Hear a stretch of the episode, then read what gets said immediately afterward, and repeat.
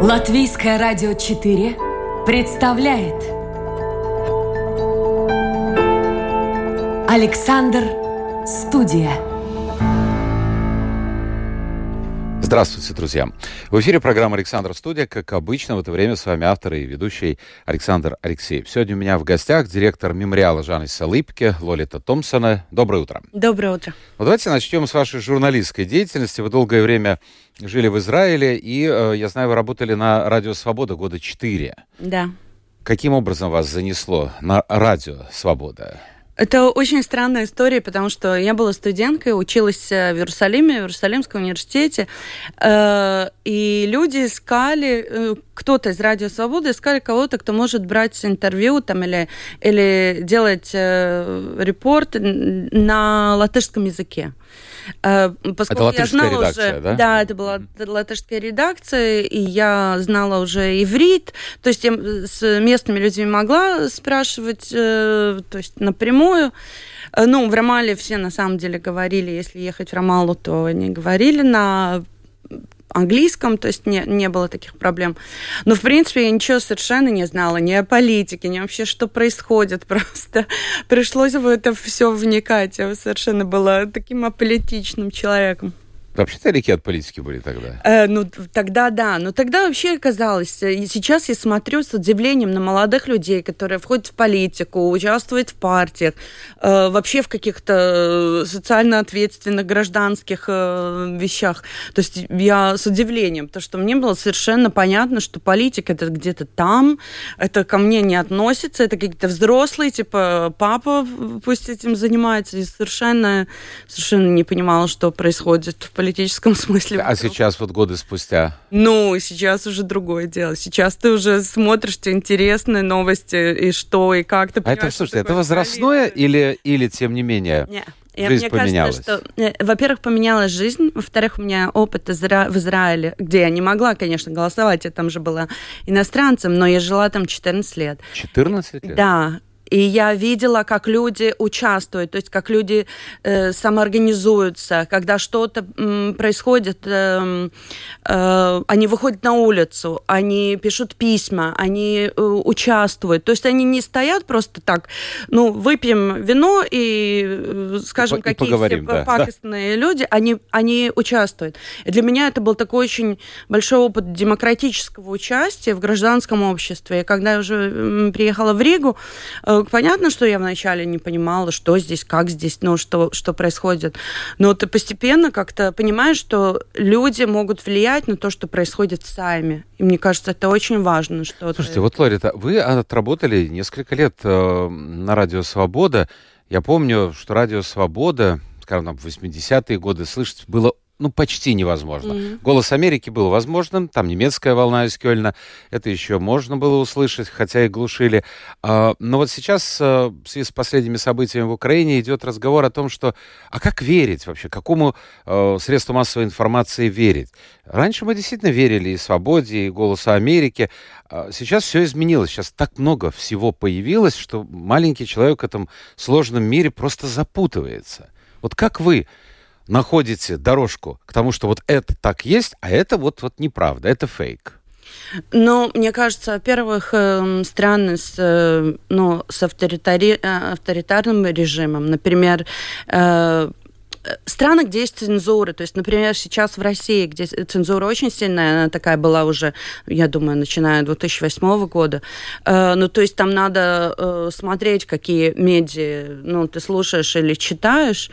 Э, ну, а Радио Свобода, вот можно? Радио Свобода уже на латышском, например, нету, на русском есть, но Радио Свобода я доверяю, потому что они живут и вещают из, из, из мест, где нет, нету такой, нету цензуры Они тоже должны медиа. наверняка каким-то образом поддерживать и идти вот в русле политики, скажем, Соединенных Штатов Америки?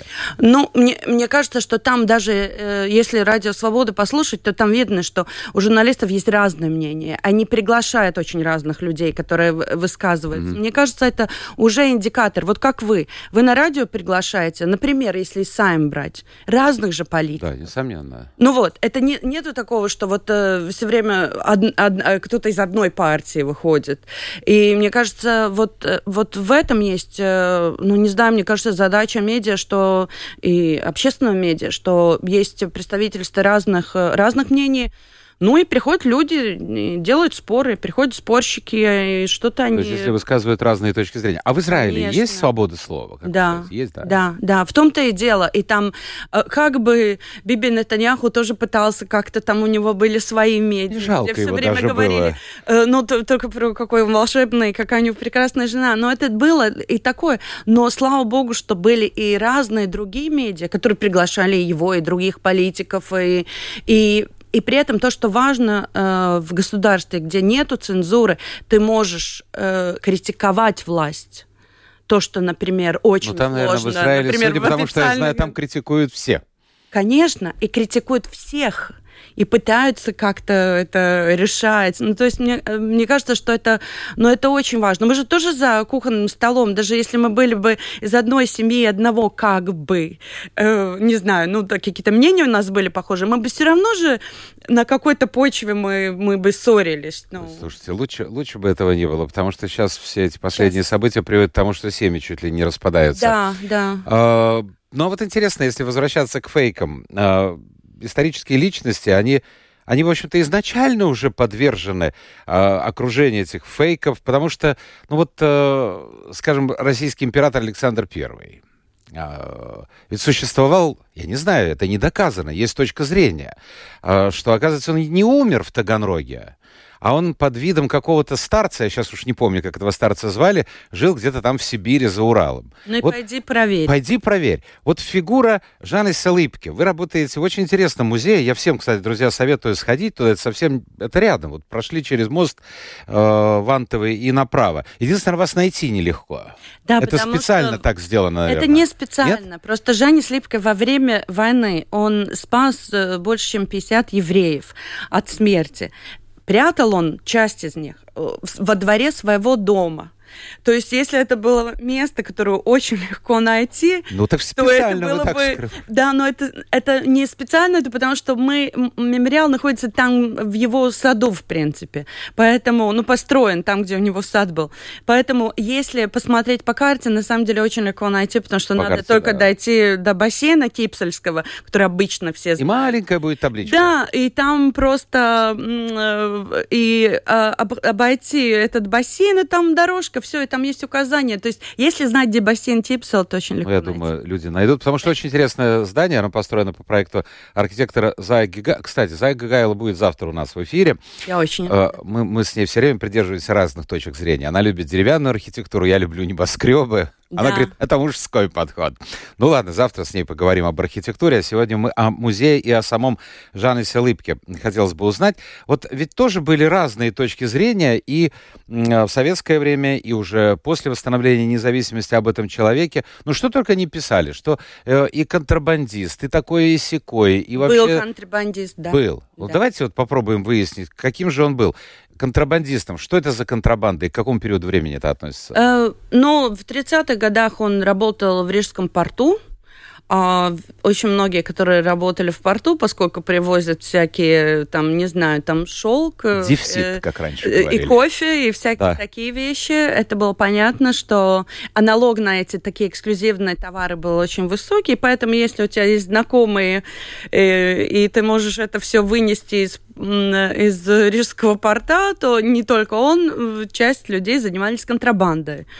Вот. И Поймали его, ловили? его поймали только один раз. И именно из-за этого мы знаем, ну, с чем его поймали. Его поймали, что у него был шелк, ну, такой ткань шелка, обмотанная вокруг талии, и, наверное, какой-то там камзол э, на, на, над этим. В общем, его поймали с этим шелком, и что у него было э, в какой-то канистре, не знаю, с чем-то, э, с молоком, вместо этого было кофе.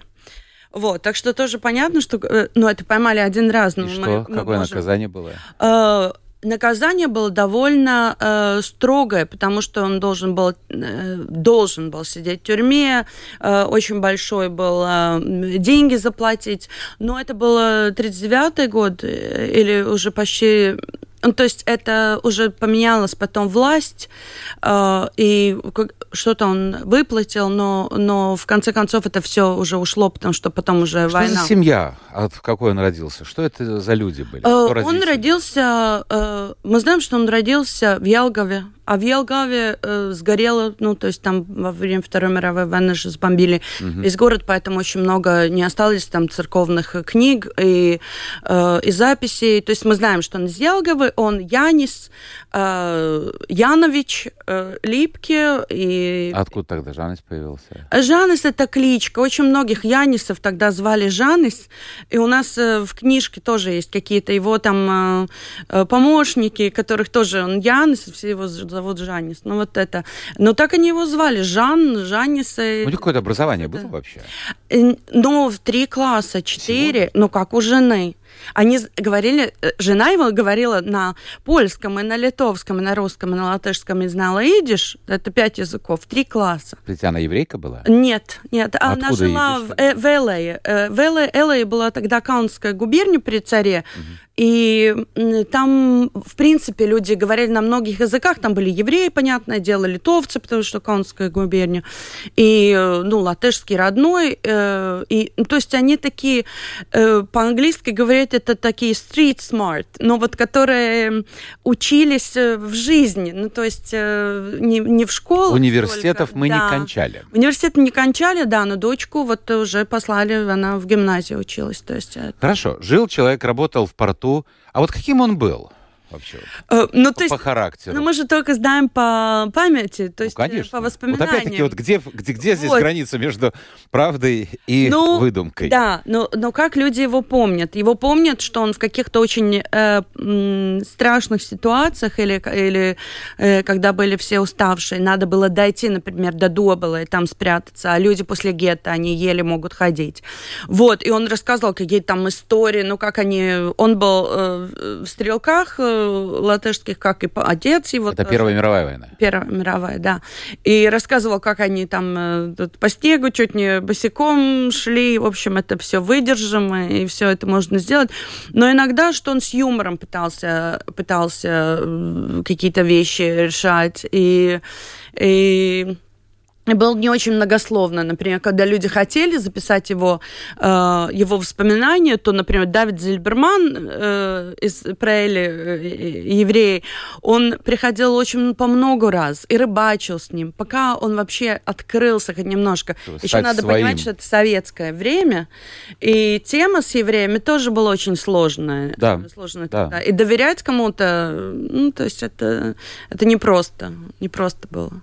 И при этом тебя подозревали, если ты помогал евреям и прятал их, и спас их, а, а что ты не сел в тюрьму? Значит, там что-то было, с, э, ну, то есть, э, может, ты не такой уже хороший советский человек. То есть его допрашивали дважды э, в этом, в, в, ну, в ЧК, в НКВД, да? Угу. То есть, э, так что, ну, это все было непросто. Это не было такие истории, что вот все спаслись, и такие евреи, ну, давайте мы сразу напишем книжку, и Жанис нам все по радио расскажет. Это, это, это постепенно только вообще. Приходилось скрывать. Э, да. Хорошо, ну в Израиле он навряд ли побывал. Он был. Был, да? Но это в очень странном...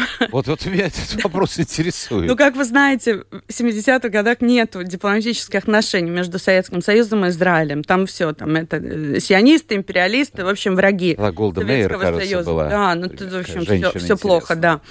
Вот. Но у него Советский Союз разрешил один раз уехать в из Советского Союза в 77-м и посетить сына, который был в Австралии. Потому что сын был не в правильной армии. Он был в вспомогательных войсках Вермахта. Он не был СС, но когда призывали... Да. Ну вот сразу возникает призывали. вопрос. Он, он никак не связан был с КГБ, потому что в 77 году это же самый застой. Не, не, не. Сын э, в легионе служил, в Вермахте Нет, он служил. В, э, ну, не в легионе. Ну, то есть на той стороне. Да, но в неправильную да. И вдруг разрешают... Да, да да. разрешают уехать. Я думаю, что, что э, ну вот один раз его разрешили после войны вот посетить сына, которого он не видел много раз. И они еще долго не знали, что с ним, и жив ли он. Через Красный Крест э, нашли, что он вообще жив. А сын боялся писать родителям, потому что думал, если будет можно. писать, да, что может там будет... Э, слышали все ну, а как он в Израиль ссылки, попал? репрессии, в общем. Ну, в общем, он поехал в Австралию посетить сына, а там израильский посол вместе с чем-то как-то, в общем, сделали ему визу, не объявляя Советскому Союзу как-то, и он поехал через Рим в Израиль, посадил вот то дерево, сажает в Яд Вашем, да. память тех, которые спасали евреев безвозмездно, и посадил свое дерево, встретился с евреями, которые он спас, с их детьми, а то и с внуками. К нему одна девочка, Они он выжили спас... и уехали в Израиль. Да, он спас одну девочку, вот Хану Штерн с мамой, и к нему подошла взрослая женщина в 77 году, она была 35 -го года, и говорит, я та девочка, которую вы вынесли вот из э, лагеря Кайзервальд, ну вот, которая... Межапарке. Саркандауга в Межапарке, да. И вот я та девочка, у меня трое детей, и, в общем, ну, это была очень-очень умилительная, трогательная встреча. Но это все, конечно, Советский Союз потом узнал, то есть власти узнали, что? что он был в Израиле. Ему было 77 лет. Ну, уже, Ему уже. было пофигу, я не могу сказать, Слушай, а но не, уже не возникала мысль, интересно, остаться? Да, его приглашали, очень хотели, но поэтому э, советские власти, же умные, они выпускали отдельно. В 73-м выпустили к сыну э, маму, то есть, то есть Йоанну, стала... да, я понял. а потом отдельно э, Жанисе было понятно, что Жанис, ну, без жены же он не, не останется. Да. Скажите мне, пожалуйста, я напомню, друзья, это программа «Александр Студия». Сегодня у нас в гостях э, директор мемориала Жаниса Липке, который находится на острове Кипсала, э, Лолита Томпсон, и вы можете задавать свои вопросы, писать э, услышанном. Э, так на меня не обращайте внимания, я вас слушаю и параллельно смотрю в да, монитор. Да. А заходите в интернет, домашняя страничка Латвийская радио 4, программа Александр Студия. Э, скажите мне, пожалуйста, вот как вы для себя ответите на вопросы, наверняка вы уже ответили на этот вопрос, э, почему он это делал? Не, у нас нет ответа на этот вопрос. Нет. В том-то и, в том-то и загадка. То есть было понятно, что он был против э, немецкая власть. Хорошо, то а, есть а, просто а, нацистов. Какие взгляды у него были политические? Он был соцдемократ. Он был такой красноватый соцдемократ, потому что когда Уманис пришел к власти, они еще там в порту скрывали каких-то вот этих своих товарищей, соцдемократов, поскольку все партии вдруг были вне, вне, вне закона. Вот. И, то есть у него был опыт вот этих э, э, ячеек, там встречаться, когда в, тайные какие-то, где встретиться, организовать mm-hmm. что-то. То есть было понятно, что он знал, кому доверять, кому нет, и как это все. А как он воспринял? Хорошо, у Улманиса понятно, переворот 1934 года. А как он воспринял оккупацию Латвии вот с, с Красной Армией? В, в, э, ну, там сложно, потому что у него дочка была комсомолка, сам он никогда не был в партии. И, и, и по каким-то его воспоминаниям он э, сказал в семнадцатом году, ну, то есть, когда э, тут было эскалат, и все вот эти, то есть, э, были какие-то э, коммунисты хотели взять власти, он, он сказал, я сразу, я в какой-то момент понял, что все эти, ну, которые ходят или с наганами, с этими оружием, да все они жулики. Ну, он так в каких-то... Э, ну, он сам тоже в определенной степени ну, был. Ну, ну, жулики в смысле, что убивали людей. Я понимаю, да. Но он не убивал вот. людей, он спасал их. Но он тоже да. был, мне кажется, потому что я знаю о нем, знаете, вот есть люди игроки по жизни, которые получают кайф от, может быть, даже необъяснимого для простого человека вот действия. Я понимаю, если бы среди его друзей, среди его... Были, знаю, у него были, были друзья евреи до войны. Вот в это он начинает спасать, как бы и мы спасали. А, друзьями. то есть он начинает с дру- друзей? Друзей, да, да. Начинает спасать друзей, и потом э, люди через гетто передают записки. Э, например, Хайм э, Смолянский, который его друг э, еврей, он уговаривает доверяться Жанису, и чтобы бежать из гетто, чтобы он помог вывести людей из гетто или в, таки, в других там лагерях и местах, где они работали. То есть понятно, что было очень важно, что это не он просто приходил, я вот такой латыш, я типа хороший. Uh-huh. А, а людей таких было, и люди давали э, деньги, украшения, чтобы спасли там их детей или взяли их, потом сдавали в полицию. Было очень важно Ах, даже понять, такие случаи были, дов... да? Да, кому доверять нужно было. Ну, и чтобы соседи еще настучали ну, да. на каких-то нянь, которые... А вот как, э, смотрите, меняется детей, человек вот в условиях критических. Жили, жили, евреи составляли значительную часть э, латышского общества. Ну, не помню, 5%. Это только нам кажется, их было так много. Их было Нет, но они играли большую роль. Кто-то да. у меня был в передаче, вот как раз мы говорили на периоде после Улманевского переворота, что а, а, некоторые министры, я сейчас не помню имени человека, но суть в том, что некоторые министры и занимали денег у богатых евреев, и консультировались у них, но старались это сделать так, чтобы, ну, чтобы это было бы незаметно и неизвестно другим. Но ну, жили, жили вот рядом. Кто-то богатый был, кто-то был бедный. И вдруг бац, бац, происходит совершенно непонятное с точки зрения, на первый взгляд. Вот соседи на соседей начинают стучать. Вот как это тогда мы все, а... все, наверное, внутри мы такие нехорошие. И попадая в критическую ситуацию, многие из нас могут совершать какие-то нехорошие поступки. Да, так? потому что пока Латвия еще была независимая, Латвия принимала и беженцев евреев из э, Австрии, из Германии. То есть э, тут принимали еще из Европы евреев, когда Но там пока началось... Была, да. да, пока была независимая. А при нацистах, понятно, во-первых, э, э, э, те, которые участвовали в убийствах евреев, э, ну, они могли... Там было и такое материальное, то есть потом у тебя есть пальто и сапоги, э, были такие, были какие-то, может, идеологические, которые были в команде Арайса, то есть участвовали э, в убийствах евреев, не только евреев, и, и цыган, и, и душевно больных людей. То есть понятно, что... Но это ну, тысяча, тысяч пятьсот, может, максимум, сколько там участвовало в этом. Э, а какие у них вот гораздо были... интереснее обычные люди. Я понял. Но вот какие все-таки, вот мне дико интересно, что в голове происходит у человека. Вот он вдруг идет в эту команду Арайса, берет автомат или винтовку и начинает убивать, может быть, даже своих соседей. Вот зачем? Почему? Чтобы завладеть их э, квартирой, там, ценностями какими-то. Чтобы что? Вот ну, зачем? Мне кажется, это? Э, тут, Или это клиника тема уже? про соседей это немножко сложнее, потому что были люди, которые местные, например, которые участвовали э, вместе с немцами в убийствах mm-hmm. евреев, потому что это всегда э, на это было, то есть ты не мог само, как это, само инициативой заниматься, давай Провести пойдем сейчас да. убивать, да. Это, это на это было Э, ну, то есть ордер, э, это нужно было э, по идеологии, ну, то есть понятно, что нацистская Германия, то есть евреи не считались, считались унтерменши, вообще недостойны жизни. Вот. И, и были местные люди, которые участвовали. А вот что их да. заставляло это делать? Ну, Э, иногда объяснение, что это вот такие, как, э, как повсюду есть какие-то болваны, хулиганы, злые люди, просто которым кого-то бить. А, с другой стороны, это вполне могло быть, когда ты участвуешь в этом, ты получаешь материальное ну, то есть ты получаешь материальное благо. Ну, то есть что-то. Э, Мардер Вестерман всегда э, упоминает, что кто-то, что есть у него письмо, где один э, человек пишет, что э, вот я участвовал в убийствах э, там в Румбуле, по-моему, или, э, э, или, или был там, потому что латыши в конвое стояли, э, э, команда э, Райса. И вот, и они говорят, что я вот участвовал, а, а где вот э, тот получил пальто, а где пальто для моих детишек. Ну, то есть это тоже там был какой-то мотив и, и, и финансовый, да.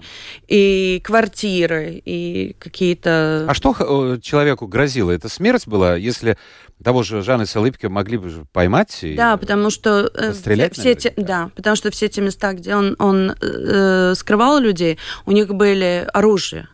И тогда да. То есть это, это было или, или бы лагерь, и потом, не знаю, там Штутхоф, или, ну, как, то есть мы знаем по историям других людей, Вайспут, например, которые спасали э, Шустера и Дзенни, которые спасали евреев, там выжила одна женщина чудом просто.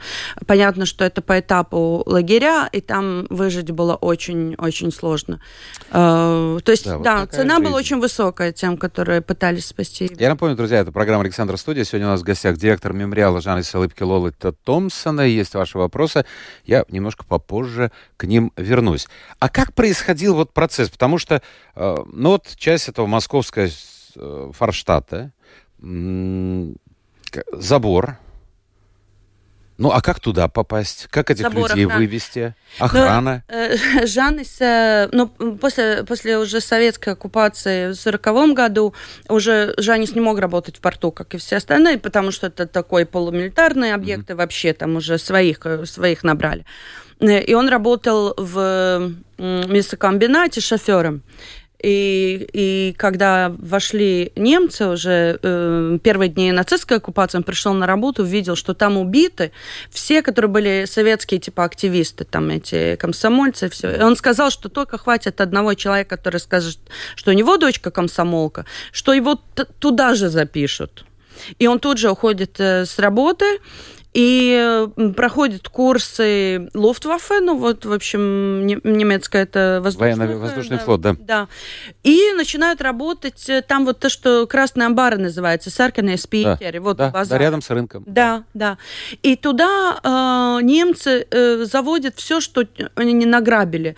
Э, искусство, мебель, там, ну, все ценное, что отправляют потом в Германию. Он, он там работает, и он привозит людей на работу из гетто. 10 привез, 10 отвез. А, они работали И за пределами он- гетто. Да, да, да. Хорошо, а рядом. как у, у этого человека, э, ну, я не знаю, как его укра- украсть, скажем так, Ну- выкрасть с территории гетто или с территории, где он работает, из этих амбаров, как довести до своего дома? Ну там, там о, о- они в воспоминаниях пишут, и он, и Иоанна, который тоже там участвовал в этом, э, что ты приводишь 10 людей на работу, ты должен вернуть десятерых. Никто не привязывает, там не, это не концлагерь, там нету каких-то номеров на руках или что-то такое. 10 привез, 10 отвез. И Ну, это считали он при иногда- въезде на да. территорию, да? И они иногда заменяли там своими какими-то знакомыми, друзьями, кто-то вошел, Ну, латышами, да, например? латышами, да. А как выйти А обратно потому из что у тебя аусвайс есть, что ты взял э, людей на работу. Ну, то есть, э, то есть они Я понял. А как тот человек, который не еврей, как он попадет с территории гетто обратно? Ну, потому что Может у него есть аусвайс, который, что он брал евреев на работу, и А. он просто там вернул или... А вот, Но э, они поняли, что они быстро, ну, то есть в какой-то момент их и застукают, и тогда Жанис уже их э, помогает им бежать уже с места работы. То есть вот их вывозят в Риге, там какие-то дворы, там чистить город, э, что-то ремонтировать, э, и тогда уже он помогает бежать уже в городе. И около 50 человек, да? Да, да, да. А как они жили? Вот э, я помню очень интересное, своеобразное. А, ну, я знаю, что не там, где находился вот этот схрон, в общем-то, где они в подвале размещались, немножко в сторонке этот э, музей находится, но тем не менее, Мы то есть они жили да. в яме вырытой, да, Да. в подвале фактически. Они вначале вырыли зимой, когда э, в Румбуле было убито 25 тысяч евреев, э, рижских и около Риги. Э, ну, поняли, что это все, все конец. И Жанис тогда помог бежать э, своим там знакомым и каких-то их родственникам. Э, Сначала прятали, прят- прятал в дом, было понятно, что это очень рискованно. Вырыли просто как, э, как рыли для картошки, просто погреб. Потому что земля-то была замерзшая, зима 41 э, Но рядом же 42 соседи жили за забором. ну вот они прятали землю под снег, в общем, это делали ночью, то есть, э, то есть сделали вот просто э, такую яму, а потом э, под, под дровяником.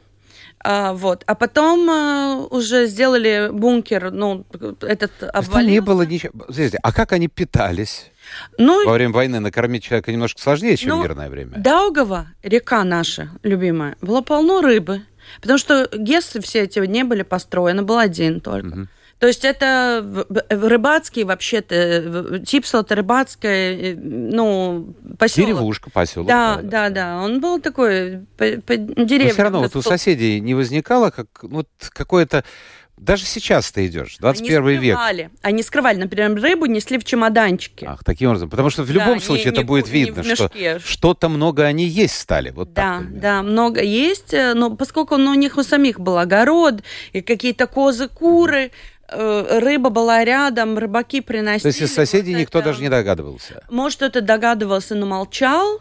Э, их поймали, когда у них был план э, на, э, на моторной яхте всех вывести в Швецию, евреев, которые там прятались, и пока они вот э, пробовали только яхту, Жаниса поймали с двумя евреями. Это тоже, ну, то есть у них были такие прям голливудские планы э, сбежать оттуда.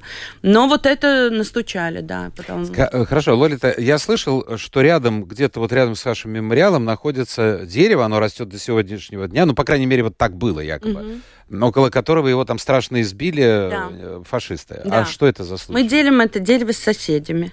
А, даже так? Да-да, но это большая, это ель и сосна, ну, э, по семейной легенде, это то место, где, когда искали дочку, ну, вошли немцы, они сразу искали всех, э, всех э, ну, кто против них, ну, это понятно, коммунисты, комсомольцы, активисты, в общем, всех. А, а у Жаниса дочь комсомолка, что, что было известно. И они пришли ее искать, думали, что папа, конечно, ее скрывает. Его страшно избили, э, ну, почти убили. Э, вот. И, конечно, ее нашли, она уже тогда к этому времени успела бежать э, со своим мужем. Э, муж потом был в Красной армии, пал у старой русы, но и мне кажется, что это может один из ответов, что его так унизили и побили, что, скорее всего, он еще Мстить отдавая... Стал. Да, а Хорошо, а вот из его воспоминаний, воспоминаний жены, да. никогда вам не попадались мысли о том, что ну, когда-то же все-таки человек в этой постоянной борьбе за жизнь, за выживание евреев, ну, какое-то ощущение страха вот проскальзывала или, или ни, никогда это не, а, она, она говорит, что один раз ей было страшно, когда Жанис пошел вот на Зонда-канал, угу. э, эту лодку, попробовать, можно ли на ней бежать в Швецию у нее она говорит, мне была плохая интуиция, что соседи заметят, потому что он с двумя евреями был. И ну и потом оказалось, что так и было. Ну, что кто-то из соседей заметил. Про страх она не говорит. Она говорит, что она католичка, и она очень молилась в начале, когда она видела, что происходит с евреями, что там люди э, кричат «хлеба, хлеба», угу. некому дать и ты ничего не можешь делать. Вот она говорит про то, что она очень переживала, что она когда ничего не могла делать. Когда уже они начали носить еду в гетто, э, помогать людям бежать, это уже, мне кажется, Иоанна была уже при делах. И уже там готовила, и стирала, и кормила, и, в общем, ну, она такая... Она прожила более долгий период э, жизни? Не, да? у нас э, они, по-моему, одинаково прожили, э, то есть она 1903 года или 4 женщинами около там военными там года меняются угу. иногда. Но, в общем, или она и она умерла в 90-м. Ну, тоже преклонного возраста. Ну, то же самое, что Жаня, Жаня 1900 Посмотрите, года вот все-таки 87 сталкиваюсь лет уже не один раз. Человек это прошел через такое, начиная с Первой мировой войны и заканчивая тем это подвигом, который он совершил в годы Второй мировой войны. И, представляете, столько прожить. Ну, люди в, в, в, в в больнице вспоминали, обычный мужик, ну вот дядька такой, угу. Жанис, а приходят какие-то доктора, доктора, mm-hmm. и люди, и приносят, что-то несут, и апельсины, и цветы. То есть э, люди не могли не понять, знали, он, это, он не был это, знаменитым, да. никто не знал о его подвиге, но знали, еврейское общение знали там где-то немножко, но очень мало. Э, вот, и они не могли понять, что в больнице происходит. Э. Так, давайте мы посмотрим, что да. нам пишет. Елена пишет, отдавая должное Жанне с улыбкой, ли вам, что совершенно незаслуженно почти не упоминают его жену, которая рисковала и делала не, не намного меньше, и уж совсем не упоминают всех тех, кто ему помогал, ведь были люди, которым он переправлял спасенных, они их прятали. Ну вот, э, вот, вот. Ну, в музее про них всех рассказывают, просто музей называется Жанис Липки, э, поскольку имя его было более известно, известно да. и в книге больше о нем. И то, что и про Иоанну, мне кажется, фильм, который снят э, о Жанисе Липке, вот «Отец ночь», там Иоанна мы видим, насколько она тоже в этом подвиге участвует. Она и стояла на страже, когда они привозили еду. А дочка знала? Еду. Тоже все в курсе? Дочка бежала от немцев, ее бы а, убили, а, она же понятно. комсомолка, да.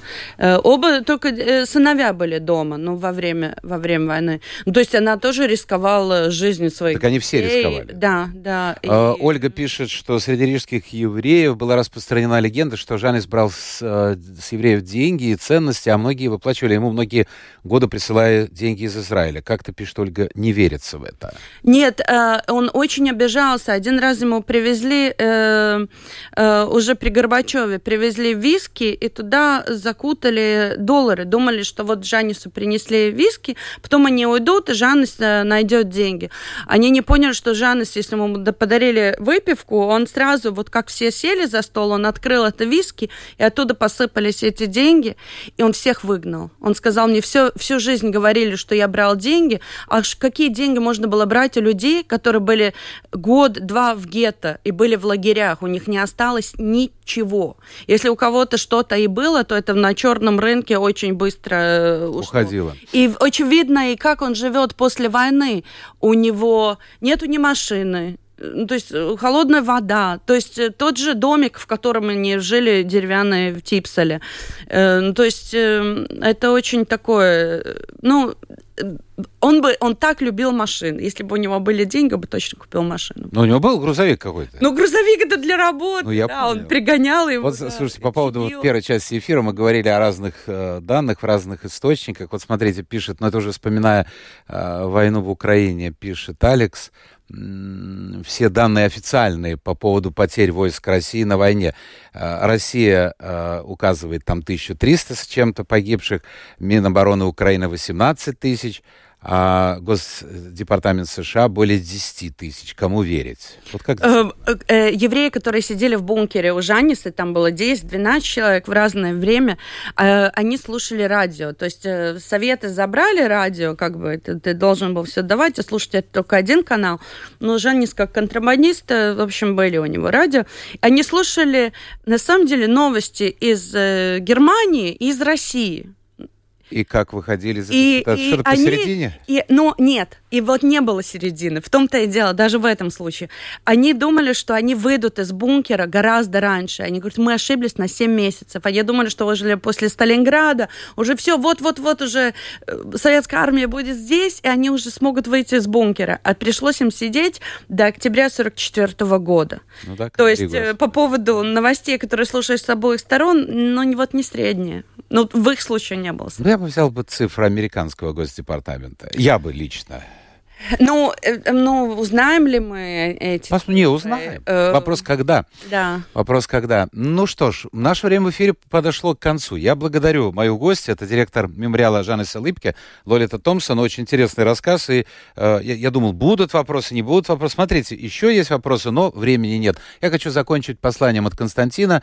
Я думаю, что логично им именно закончить. Он пишет, Жанес Липке был смелым, умным и удачливым человеком. Далеко не каждый такой может может делать. Его евреи зовут праведником, и я с этим согласен. Он, он говорил, что у него ангел, ангел-хранитель стоял за ним, потому что э, то, что он говорит, что он везучий, это тоже правда. Это Его могли понять. Это несомненно. Да. Спасибо. Спасибо всем тем, кто был вместе с нами. Это была программа «Александр Студия». Завтра новый день, новый эфир и новые гости. Пока.